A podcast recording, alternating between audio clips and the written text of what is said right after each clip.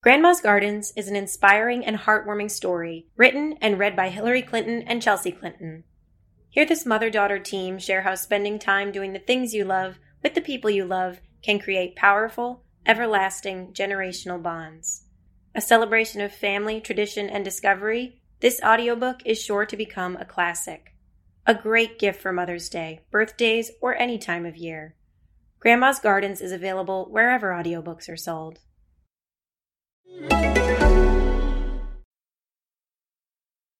Hans Trapp, conte de tradition orale.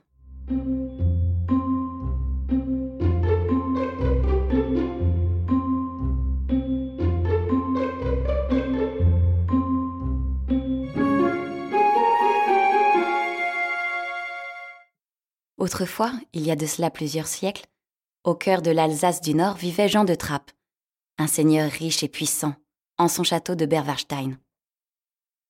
Débauché, assoiffé de pouvoir, violent, on le disait avoir pactisé avec Satan. Il n'avait de cesse que de s'en prendre à la ville de Wissembourg et à son abbaye, dont il avait réussi à s'emparer des richesses. L'impie fut sur le champ excommunié par le pape de l'époque. La population entière du pays le rejeta. Repoussé de toutes parts et exclu du pays, il s'isola alors au sommet du Geisberg, aux portes de Wissembourg, trouvant gîte près de quelque étable ou grange ou dans les grottes des Vosges voisines. Sa rancœur fut immense, et ruminant de terribles vengeances, il se jeta encore avec plus d'ardeur dans le satanisme, au point de rêver de chair fraîche. Il lui vint peu à peu une incontrôlable obsession de mordre à pleines dents dans un bras, une jambe, un dos ou une cuisse humaine.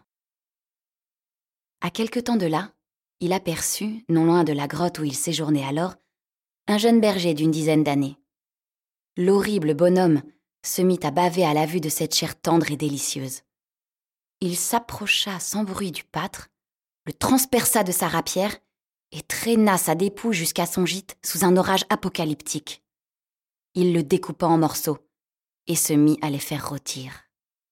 Mais Dieu lui-même, qui ne pouvait rester insensible devant cette abomination, foudroya d'un geste, d'un éclair vengeur le monstre cannibale, et le transforma en épouvantail qui désormais entrait nuitamment les forêts sombres et profondes des Vosges du Nord, à la recherche de quelque proie humaine dont l'âme ne serait pas tout à fait immaculée et qui ourdirait à la tombée de la nuit quelques mauvais coups.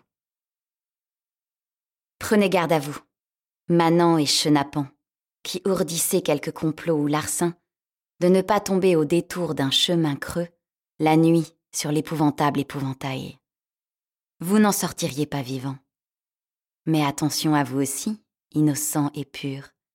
Ne vous promenez jamais seul, la nuit, dans les monts alentours, car le légendaire Hans adore la chair fraîche et tendre.